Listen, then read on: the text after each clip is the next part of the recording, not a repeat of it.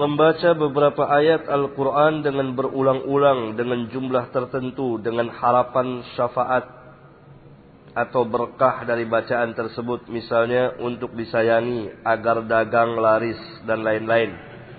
Apakah perbuatan itu dibenarkan sesuai dengan akidah Islamiyah yang hak? Tidak benar. Ini menjadikan Quran sebagai jimat. Tak benar. Al-Quran hudan linnas. Huda wal furqan. Hudan lil muttaqin. Ayat-ayat Al-Quran dijadikan mantra-mantra tertentu untuk tujuan tidak benar. Pernah seorang wanita cantik. Bisa dikatakan sangat cantik. Datang kepada saya bertanya. Begini saya mau tanya. Saya dikasih amalan jadi untuk disayangi orang. Dengan bacaan ayat Al-Quran. Yaitu bacaan surat Yusuf. Iya, Yusuf betul. Awal surat Yusuf. Surat Yusuf habis baca tiga kali, kemudian katanya suruh tendang kakinya ke bumi gini. Tiga kali ya bagaimana? Saya lupa lah pokoknya. Pokoknya seperti itu. Saya bengong. Ini anak kalau nggak baca ya ini ayat ini juga orang banyak senang karena rupanya memang beda cantik. Begitu kenapa untuk baca ayat-ayat yang seperti ini? Jadi tidak benar ya ini perbuatan yang seperti ini. Karena ini tidak ada sunnahnya Rasulullah SAW. Lihat. Sampai seseorang, ini ajaran-ajaran yang seperti ini, jadi melemahkan orang. Membuat orang dia tidak percaya. Ya? Demikian juga laki-laki. Berapa banyak laki-laki yang kok masih pengen di saya dia pakai ilmu di bu apa pelet deh secara umum pakai pelet supaya dikasihi apa dia yakin ada yang keren yang gagah dia yakin sama seperti perempuan itu Kok dia nggak yakin? Semua orang akan suka. Saya kira umumnya lah. Laki-laki. Coba bayangkan. Berbahayanya cara-cara seperti ini berkembang di negeri kita. Mencari barokah-barokah yang disyariatkan. Al-Quran ada barokahnya? Ada barokahnya. Apa barokah Al-Quran? Banyak sekali. Di antaranya akan memperoleh pahala membaca per huruf akan menjadi penawar bagi jisim bagi hati dan bagi jisim lebih dari itu akan menuntun kita ke jalan yang hak dan seterusnya ini keberkahan Al-Quran Al-Karim Nggak ada penafsiran ulama seperti itu. Enggak ada. Di mana antum baca penafsir ulama seperti ini? Ini menunjukkan kejadian pada hari kiamat nanti. Ah. Iya tahu an-namal. Mereka tafsirkan ini membuktikan bahwa bumi itu berputar. Iya. Terus? Iya. Perjalanan apa yang maksud perjalanan apa? Enggak, maksudnya perjalanan apa? Tafsiran sainnya apa? Gunungnya yang bergerak atau apa?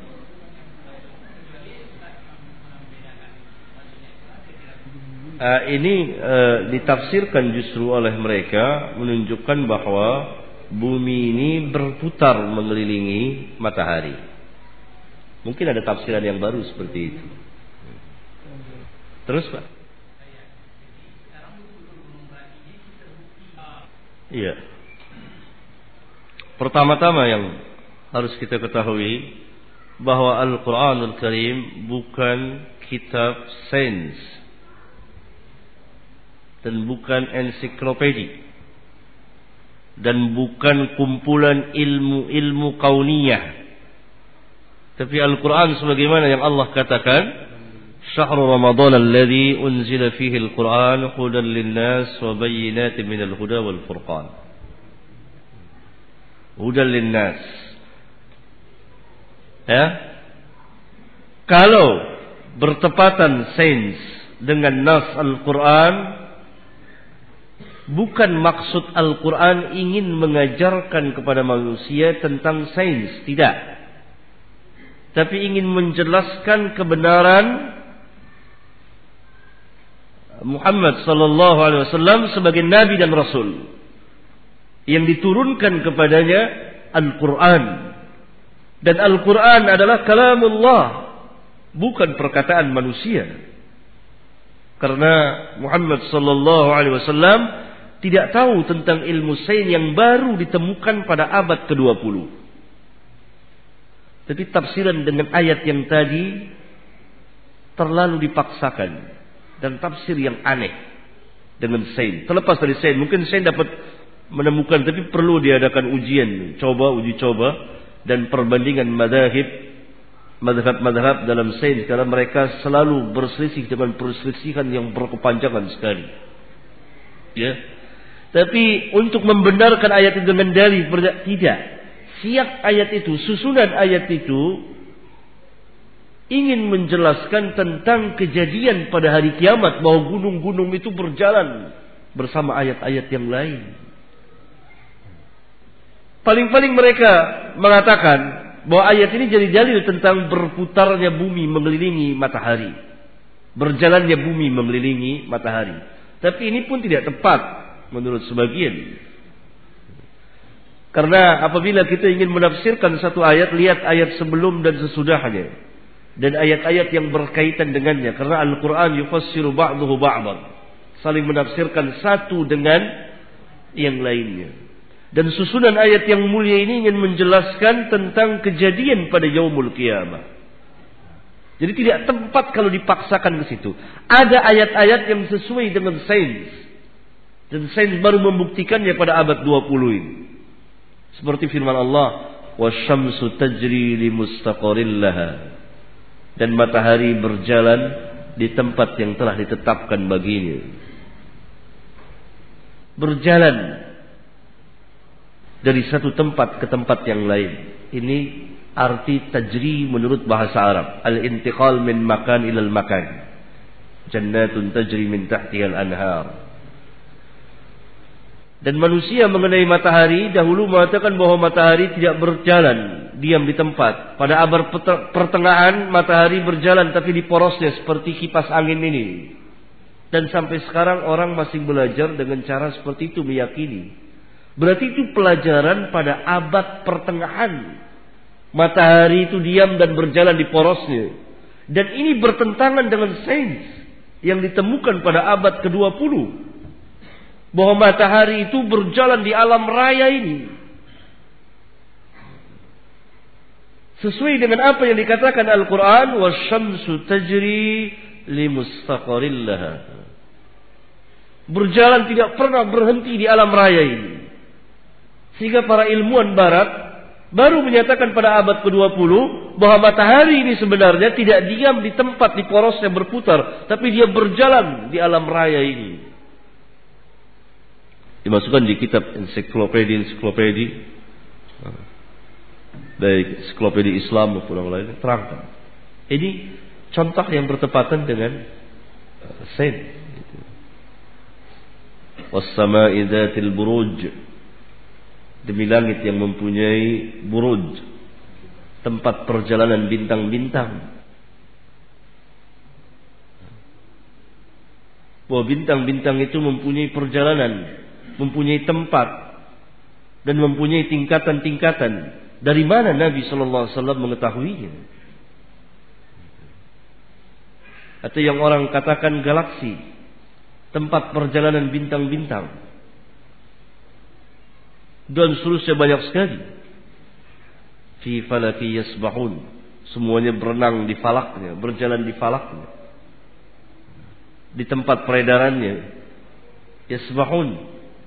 Kata Syekhul Isai bin Taimiyah di kitabnya Ar-Raddu al-Mantiqiyin berjalan dengan cepat. Nabi tidak mengetahuinya. Dan ini adalah firman Allah. Dan dibuktikan oleh sains bahwa yang di atas sana berjalan dengan cepat dan sesuai dengan tingkatan-tingkatannya. Dahulu mereka menghitung sampai beberapa tingkatan. mulai dari jumlahnya sama seragam semuanya. Jadi mereka mengatakan bintang-bintang itu bertingkat-tingkat seperti ini. Tingkat pertama jumlahnya kurang lebih sama, besarnya sama, kecepatannya sama. Tingkatan kedua lebih besar lagi, lebih cepat lagi, lebih banyak lagi dan seterusnya dan seterusnya. Sampai 21 tingkat. Dan Al-Quran telah menjelaskannya. Sains baru saja menemukannya. Dan masih banyak lagi contoh yang lain.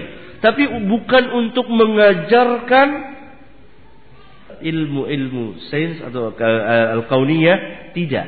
Tapi untuk membenarkan, menunjukkan kebenaran kenabian dan kerasulan Muhammad sallallahu alaihi wasallam. Kurang lebih begitu. Dan ini terangkan oleh para ulama kita. Allah.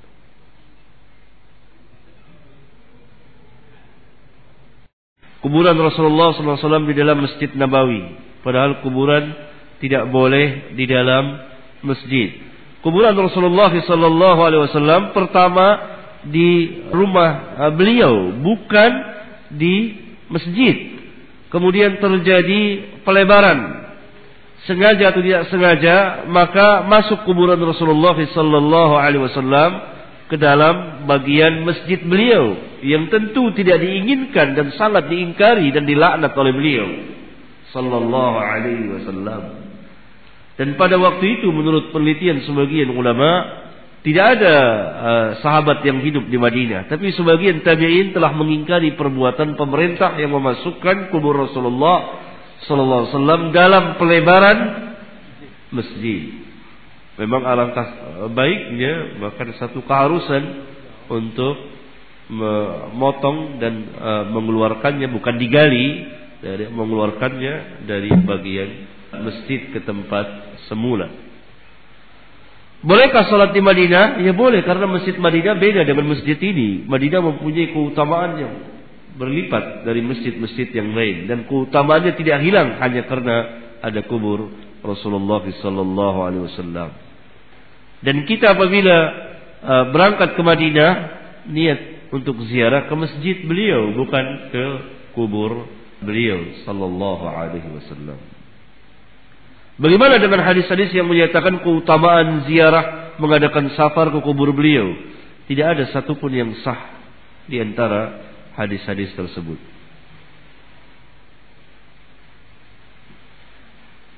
Bid'ah itu apa?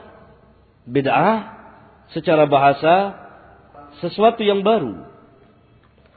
Maka menurut istilah bid'ah itu adalah sesuatu yang baru yang tidak ada sebelumnya di dalam masalah din, peribadatan. Yang dibuat oleh orang dimasukkan ke dalam agama menyerupai agama itu sendiri syariat dimaksudkan mengerjakannya untuk mendekatkan diri kepada Allah dengan mengharapkan ganjaran. Itu bid'ah. Saya ulang. Bid'ah sesuatu yang baru di dalam din agama, bukan dalam urusan keduniaan, bukan.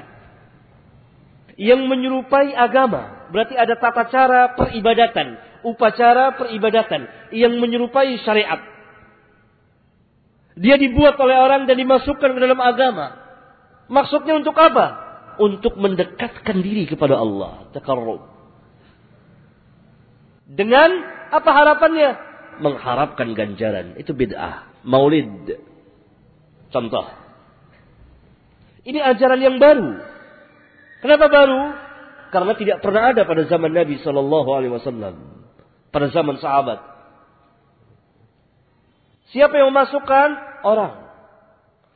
Ke mana mereka memasukkannya? Ke pabrik? Tidak. Dalam agama. Al-Islam.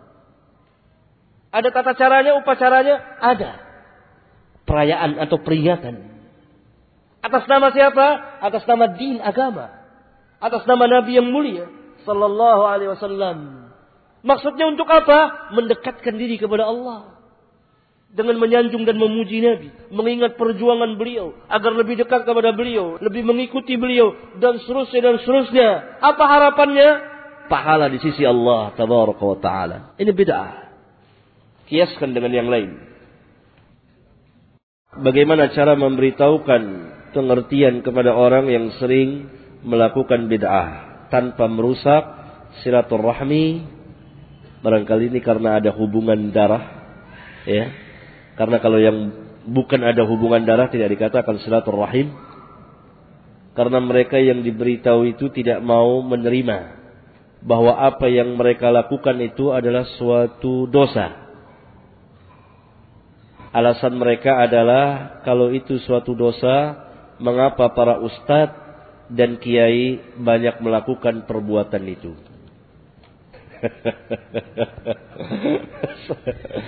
Alasan yang sangat sederhana dan kenyataan dari orang-orang awam kaum muslimin. Dari umumnya kaum muslimin, itu yang saya maksud. Kita hanya menyampaikan menyampaikan yang benar. Bukan memaksa. Apa anta tukrihun nas hatta yakunu mu'minin? Allah subhanahu wa ta'ala berfirman kepada nabinya yang mulia.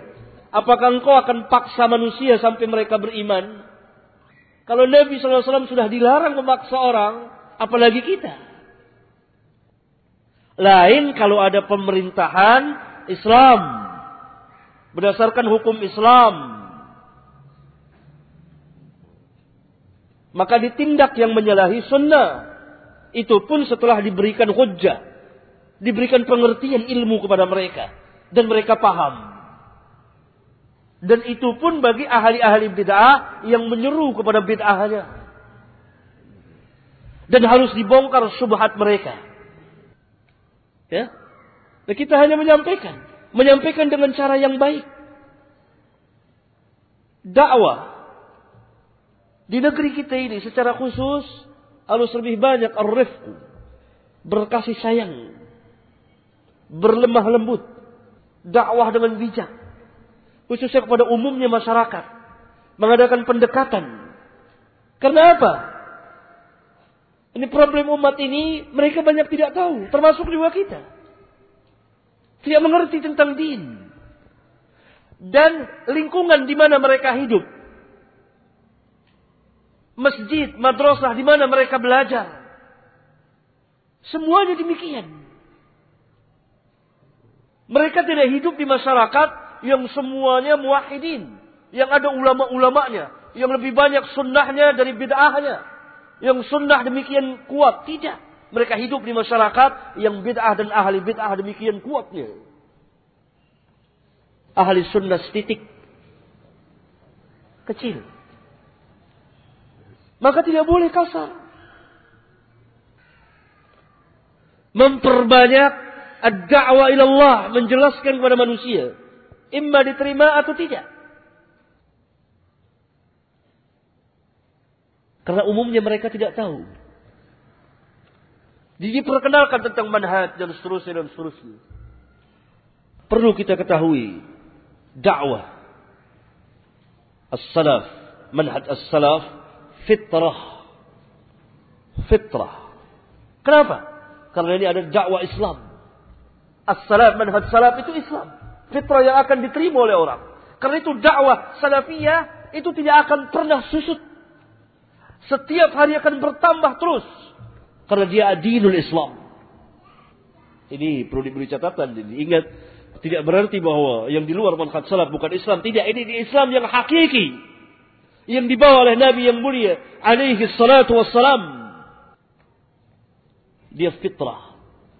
Maka itu setiap hari begitu banyak kaum muslimin yang kembali ke manhaj yang hak. Apabila kita mendakwakannya dengan baik sesuai dengan kemampuan kita sendiri. Dengan berkasih sayang kepada mereka, dengan yukhalitun nas, bergaul dengan mereka, bermasyarakat, tidak eksklusif, tidak mengucilkan diri. Dah afdalul mu'minin kata Nabi SAW dalam sebuah hadis sahih atau sekurang-kurangnya hasan dikeluarkan oleh Tirmidzi dan Al-Imam Al-Bukhari bukan di kitab sahihnya tapi di kitabnya Adabul Mufrad yakni orang yang yukhalitun nas orang mukmin yang utama yang yukhalitun nas bergaul bercampur dengan manusia wa yasbiru ala adahum sabar atas gangguan mereka. Apa yang dimaksud sabar atas gangguan mereka? Al-amru bil ma'ruf wan nahyu 'anil munkar. Ad-da'wah. Dengan akhlak yang baik. Seorang yang ingin mengajak ke manhaj salaf dari masyarakat kaum muslimin dengan akhlaknya. Dengan akhlaknya. Dengan adabnya. Dia mengenal orang tua akan haknya sebagai orang tua. Yang lebih tua umurnya dari dia. Dia mengenal hak sama muslim, mengucapkan salam. Bukan pasang muka angker. Tidak ada senyum. Jadi saya seolah saya lihat pemuda, eh duduk. Saya di masjid ngadap kiblat. Duduk dia sila. Saya waktu itu jadi imam, saya malu melihatnya. Di sampingnya orang tua, orang tua. Pada orang tua ini baru ikut kita ke manhaj salaf. Sopan apa. Saya selalu mendekatinya. Yang dia ustaz. Ya iyalah gitu ya. Kaum kita kan kalau gampang gitu ya. Kiai atau apa gampang gitu ya. Orang-orang sholat juga. Oh. Jangan. Orang apa orang? Gak boleh. Nah ini mencoreng. Dari orang-orang atau anak-anak muda yang baru turun gunung. Apalagi sama orang tuanya. Wah ini bapak bid'ah nih pak, gak bener pak, sesat nih, syirik nih. Waduh. Orang gelagapan. Gelagapannya apa ini orang ngomong nih. Ah, dia tuh cari apa bid'ah? Orang ini kiai, ustaz. Ya, sederhana. Tapi kita harus ad-da'wah Allah dan tatbiqul amal. Ilmiah. Karena dakwah Nabi bersama para sahabat, eh, "Qul hadhihi sabili ad'u 'ala Allah." Ala basiratin ana wa man ittaba'ani. Ala basiratin, ala basiratin, as basira, ilmu, ilmu. Tidak kasar. Allah katakan kalau Nabi kasar, keras, sahabat yang di sekelilingnya akan bubar. Arifku, arifku. Khususnya pada kaum kita. Mereka tidak kenal. Harus diberitahu dulu, harus tegakkan hujjah. Karena ini fitrah. Fitrah dakwah salafiyah ini. Fitrah tidak akan pernah susut. Antum lihat. Terus berkembang. Di mana-mana di seluruh negeri ini. Sampai ke pelosok-pelosok. Dari mulai anak-anak sampai orang-orang tua. Hadir belajar. Salah satu tadi orang tua saya. Sudah umur 70 lebih. Sudah ikut mendampingi kita dakwah salafiyah.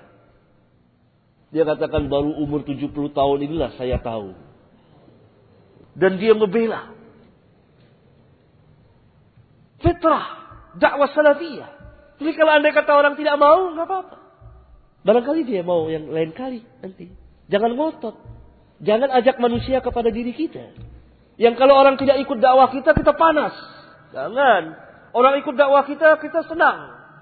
Berarti itu kita mengajak diri kita. Ini diterangkan oleh Syekhul Islam bin Taimiyah, rahimahullah taala di Majmu' Fatawa. Mengajak manusia ke jalan Allah Jalla wa'ala. Dan jangan mengecilkan manusia. Jangan merendahkan, meremehkan. Tidak boleh. Boleh. Seorang beramar sekuat kemampuannya. Ada kejadian yang sangat mengharukan dari dua orang sahabat. Antum tahu kisah Muaz bin Jabal radhiyallahu taala anhu mengimami manusia baca surat Al-Baqarah, salat Isya. Salat Isya. Baca surat Al-Baqarah. Salah seorang keluar dari salat. Keluar dari salat. Keluar dari salat. Kenapa? Karena lama surat Al-Baqarah baca. Selesai sholat, diberitahukan kepada Mu'ad. Tadi ada orang yang keluar dari sholat. Mu'az langsung mengatakan munafik. Ini ijtihad seorang ulama. Dengan hujjah, dengan dalil. Bukan tuduhan, bukan. Kenapa? Karena ada karinah, ada tanda yang yang membuat Mu'az menuduh orang ini munafik. Kenapa? Karena tidak ada yang yang keluar dari sholat jamaah. Tidak ada yang tidak sholat jamaah pada zaman itu kecuali orang-orang munafikun. Sekarang tidak bisa langsung kita terapkan, oh munafik antum. Nggak bisa. Karena bukan hanya orang munafik tulen saja yang tidak sholat jamaah sekarang. Yang tidak tulen atau yang tidak munafik itu tidak sholat. Dulu semua sholat jamaah. Yang tidak sholat atau malas-malasan orang munafik. Karena itu apabila kita tidak sholat jamaah fil masjid khususnya. Jadi aglabiyahnya itu kita tanpa ada udur. Sholat di rumah. Maka kita terkena sifat-sifat munafikun khususnya sholat subuh dan isya. Muaz salah dalam tuduhannya tapi ijtihad. Karena tidak tepat tapi ijtihad. Ajrun wahid. Karena itu Nabi SAW tidak menyalahkan Muaz ketika Muaz menuduh orang ini munafik. Tidak. Yang disalahkan oleh Nabi apa? Jadi imam baca terlalu panjang. Itu yang disalahkan. Tapi Nabi langsung itu munafik ya. Ada karina. Kalau kita sembarangan tuduh-tuduh orang seperti zaman sekarang, zaman tuduhan. Tuduh ini, tuduh ini, tuduh ini, tuduh ini. Tidak bisa kita dakwah. Saya pernah mengatakan, atau berapa kali mengatakan kepada jamaah takfir, kelompok yang tukang mengkafirkan orang. Saya tanya, baiklah, kalau kaum muslim ini kafir, taruhlah kafir. Lalu apa faedahnya kita kafir-kafirkan mereka dari segi dakwah Islam? Apa faedahnya? Kalau mereka memang kafir, ya kafir. Tapi apa faedahnya? Bukankah tidak lebih baik kita angkat dari kekufurannya kepada Islam? Kalau dikatakan itu kafir, padahal tidak kafir sama sekali. Lihat. Orang itu tidak senang dituduh oleh Mu'az bin Jabal radhiyallahu anhu munafik. Dia datang kepada Nabi wasallam mengadukan halnya. Dipanggil Mu'az. Ditegur keras oleh Nabi wasallam, "Apa engkau menjadi tukang fitnah kepada manusia ya Mu'az?" Apa maksud tukang fitnah? Tukang uji orang. Diuji manusia. Sehingga manusia ada yang kuat, ada yang tidak kuat. Kalau tidak kuat, dia akan lari dari agama Allah. Maka tidak boleh kita membuat orang lari dari agama Allah. Tidak boleh kita membuat orang jauh dari manhaj salaf. Tidak boleh. Boleh. Maka adab dan akhlak utama. Lihat akhlak Nabi yang mulia. Akhlak para sahabat. Ridwanullah alaihim jami'an. Apalagi kita yang hidup di negeri ini. Harus sabar. Sabrun jamil. Wa yasbiru ala adahum. Bergaul dengan masyarakat. Dakwakan masyarakat. Tidak setiap orang yang mengerjakan bid'ah lalu kontan dia dikatakan mubtadi. Tidak. Tidak bisa kita terap-terapkan perkataan para imam. Gak bisa. Langsung letterlock. Kalau ketemu dengan ahlul bid'ah di, di satu jalan, nyingkir. Kalau sekarang ada tuh orang bingung. Lagi jalan tahu tuh dia ke sana, ngapain ini orang? Bingung. Orang nggak tahu. Kalau dulu kenapa? ketahuan ahlu sunnah. Kalau semuanya sunnah. Yang bid'ah bisa kelihatan berkeliaran di jalan. Kalau sekarang yang sunnah ya nggak kelihatan. Nggak bisa ada waktunya, dengannya. Dan bermanfaat atau tidak kalau mau tahdir orang. Kata ulama, mentahdir itu harus ada maslahat. Kalau tidak ada maslahat, kebalikannya mudorot. Sekarang ada kelompok-kelompok kecil yang sekarang lagi seneng-senengnya mentahdir orang di internet. Seneng-senengnya dia. Barangkali baru-baru jajal internet gitu ya. Lagi enak-enaknya. Seperti kita baru punya motor kan anak main pakai motor terus. Tahzir semuanya. Ustadz Fulan begini-begini tuh semua. Apa masalahnya? Kalau itu hak yang ditahdir itu sebagaimana yang dikatakan. Kalau tidak, akan kembali. Karena tahzir memperingati manusia dari kejahatan sesuatu kejahatan seorang, kejahatan satu kelompok itu harus ada maslahat. Kalau tidak ada maslahat tidak boleh. Ini dakwah yang besar, dakwah yang agung, yang sedang berkembang belakangan ini di negeri ini. Yang dulu pernah ada hilang, pernah ada hilang. Karena suasana dan zaman tidak memungkinkan pada zaman itu zamannya peperangan dengan Belanda dan seterusnya. Sulit komunikasi dan lain sebagainya. Dan kita di zaman di zaman modern, zaman yang sangat canggih, perkembangan hati, ada hikmah yang sangat dalam, berkembang ke seluruh pelosok dunia dan di negeri kita ini berkembang terus. Maka itu al ilmu amal, ilmu amal, ilmu amal. Lihat, Rasulullah SAW peringatkan Muaz, apa engkau menjadi tukang fitnah membuat manusia lari dari agama Allah? Lari. Jauh, kabur. Lalu Nabi SAW bertanya kepada sahabat yang keluar dari sholat ini. Ya ini alasannya apa? Jadi dia punya pekerjaan, mau mengairi sawah ladangnya subuh. Ya, Nggak dilarang oleh Rasulullah SAW. Bagaimana Nabi SAW ajarkan kepada Mu'ad.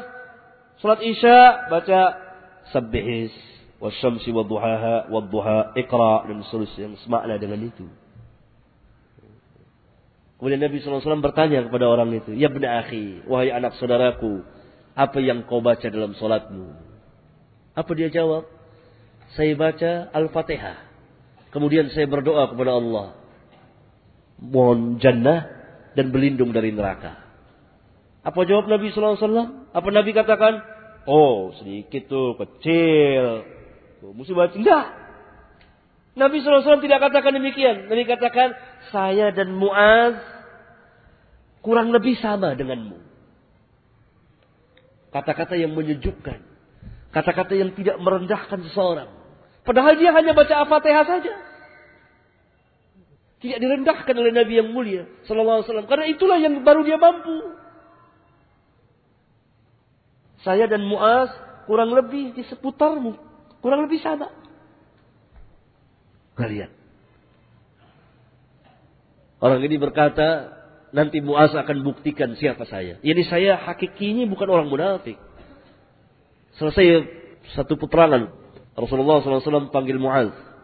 Mana musuhmu? Cari musuhmu.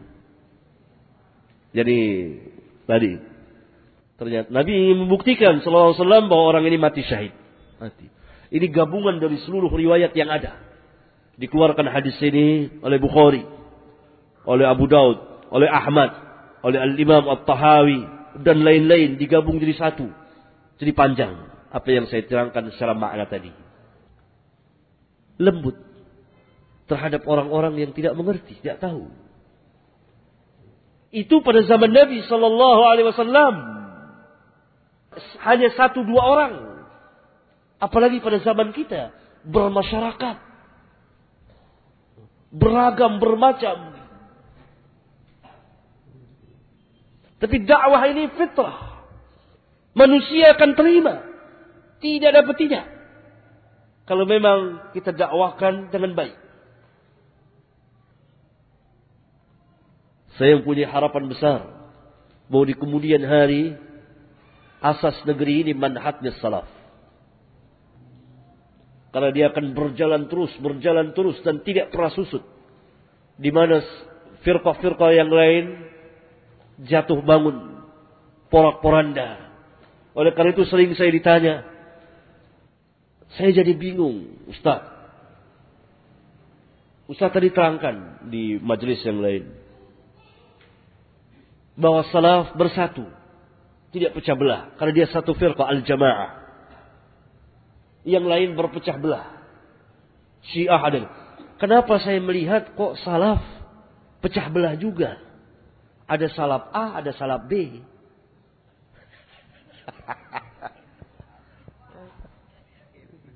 Hah? Ini orang awam. Wajar dia bertanya. Bingung. Dia buka internet, tuh, ini ngaku salaf, kok fitnah apa tuduh ini yang salaf juga. Jadi bingung, dia tanya di majelis seperti ini di Universitas Indonesia kalau tidak salah. Iya, di UI. Baru-baru minggu yang lalu, tuh, ya, minggu atau dua minggu yang lalu, minggu yang lalu kalau nggak salah. Tahu Ini buruk. As-salaf tidak akan pernah berselisih dalam manhaj. Kalaupun dalam masalah ilmiah dan amaliyah, nazariyah, Ada khilaf di antara mereka. Tapi penuh dengan kasih sayang.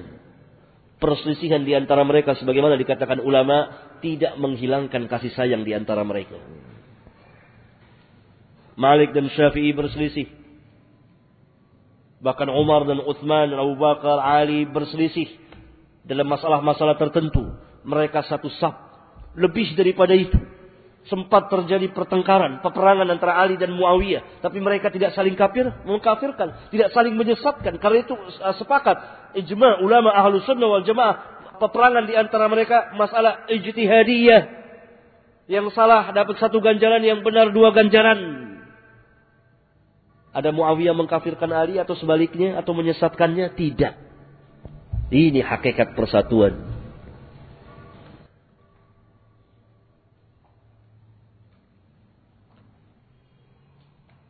Membaca selawat sesaat akan memulai azan apa termasuk sunnah Nabi sallallahu alaihi wasallam? Tolong sebutkan lafaz selawat yang diajarkan Nabi sallallahu alaihi wasallam. Akan azan tidak ada satupun bacaan yang diajarkan oleh Nabi sallallahu alaihi wasallam. Muazin telah memiliki keutamaan yang besar, yakni dia azan tidak ada sebelumnya ucapan bismillah, ta'awud, selawat, selawat, membaca selawat atau lain-lain lafaz. Tidak ada. Sama ketika kita akan sholat, tidak ada ucapan bismillah, tidak ada baca ta'awud, tidak ada baca kul a'udhu birabbil falak dan kul a'udhu birabbin nas. Yang ada sebagaimana yang Nabi ajarkan. Idza kunta ila salah fa asbigil wudu' thumma istaqbilil kiblata fakabbir. Hadis sahih riwayat Bukhari dan Muslim. Apabila engkau hendak mendirikan salat, sempurnakan wudu, kemudian berdiri menghadap ke kiblat, lalu takbir. Niat tempatnya di mana? Di hati. Selesai mendengar azan, selesai mendengar azan, sunat berselawat kepada Nabi sallallahu alaihi wasallam. Sekurang-kurangnya sallallahu alaihi wasallam. Allahumma salli ala Muhammad wa ala ali Muhammad atau yang lengkap seperti yang dibaca dalam salat. Kemudian membaca doa, Allahumma rabb hadhihi ad-dawati at-tama was-salati al-qa'imah ati Muhammadan al-wasilata wal-fadilah wab'athhu maqam mahmud alladhi wa'adta. Adapun tambahan darajatul rafi'ah ya. Ah, innaka la tukhliful mi'ad. Inilah aslahu, tidak ada asal usulnya. Selesai kita membaca pertama selawat, Kemudian Allahumma rabba hadhihi dawati tama. Kemudian membaca asyhadu an la ilaha illallah wahdahu la syarikalah wa asyhadu anna Muhammadan abduhu wa rasuluh. Raditu billahi rabban wa bi Muhammadin rasulan wa bil islami dinan. Kemudian apa? Doa. Jadi yang berkaitan sunat dengan azan menjawab muadzin Kemudian membaca selawat selesai selesai. Kemudian membaca doa Allahumma rabb hadhihi dawati tama. Kemudian tadi syahadat. Kemudian yang kelima doa. Adapun muadzin tidak mengucapkan sesuatu kalimat pun sebelum dan sesudah. Muadzin tidak mengucapkan doa Allahumma rabb hadhihi dawati tama was salatil qa'imah tidak, itu bagi yang mendengar. Man qala hina yasma'un nida. Barang siapa yang mengucapkan ketika mendengar azan atau ketika selesai mendengar azan. Ini pendengar, bukan muadzin. Karena itu tidak dinukil dari seorang pun muadzin Rasulullah SAW mereka ada membaca sesuatu. Tidak ada Inna Allah wa malaikatahu yusalluna 'alan nabi, tidak ada. Tidak ada satu pun bacaan dari muadzin. Bagaimana dengan hadis Nabi SAW yang mengatakan perbedaan pada umatku adalah rahmat. ikhtilafu ummati rahmah bukan hadis Nabi sallallahu alaihi wasallam. Tetapi hadis yang tidak mempunyai asal usulnya. La aslalahu. Tidak ada sanatnya. Dikatakan bahwa hadis tidak ada asal usulnya, itulah aslalahu. Tidak ada asal usulnya. Dikatakan hadis la aslalahu tidak ada asal usulnya karena tidak mempunyai sanad untuk diperiksa. Berarti hadis ini beredar saja. Ikhtilafu ummati rahmah. Ikhtilafu ummati rahmah. Bertentangan dengan firman Allah. Wa'tasimu bihablillahi jami'an wa la tafarraku. Berpeganglah kamu dengan tali Allah. Tali Allah, al-Islam. Al-Islam dasar hukumnya, Al-Quran dan Sunnah. Al-Islam yang dibawa oleh Rasulullah Sallallahu Alaihi Wasallam wala dan maknanya batil. Kalau perselisihan rahmat berarti persatuan azab. Berarti pada hakikatnya tidak boleh bersatu. Padahal di hadis yang mulia yang kita baca tadi diperintah kita untuk bersatu masuk dalam satu jamaah yaitu jamaah para sahabat ridwanullah alaihim jami'an. Karena jamaah dalam Islam tidak dua, tidak tiga, tiga, empat, lima, enam, tidak hanya satu al-jamaah. Karena itu Nabi SAW menyebut dengan bentuk mufrad al-jamaah, bukan al-jamaat. Jadi maksud jamaah sini jamaah para sahabat dan kaum muslimin lain yang masuk dalam jamaah ini. Satu bersatu wa'tasimu bihablillahi jami'an wala tafarraqu. Berarti persatuan manhaj. Hadis ini sangat batil yang akan melestarikan ikhtilaf itu. Yang akan melestarikan yakni berbagai macam paham yang sesat dan menyesatkan. Mematikan ilmu. Dan seterusnya. Karena itu hadis ini secara turun-temurun para ulama membantahnya. Dimulai dari Al-Imam Imamul Hujjah Ibnu Hazm Al-Andalusi. Di kitabnya Al-Ihkam fi Usulil Ahkam. Bantah. Sampai Al-Imam Al-Bani di kitabnya Silsilah Dhaifah Al-Mawdu'ah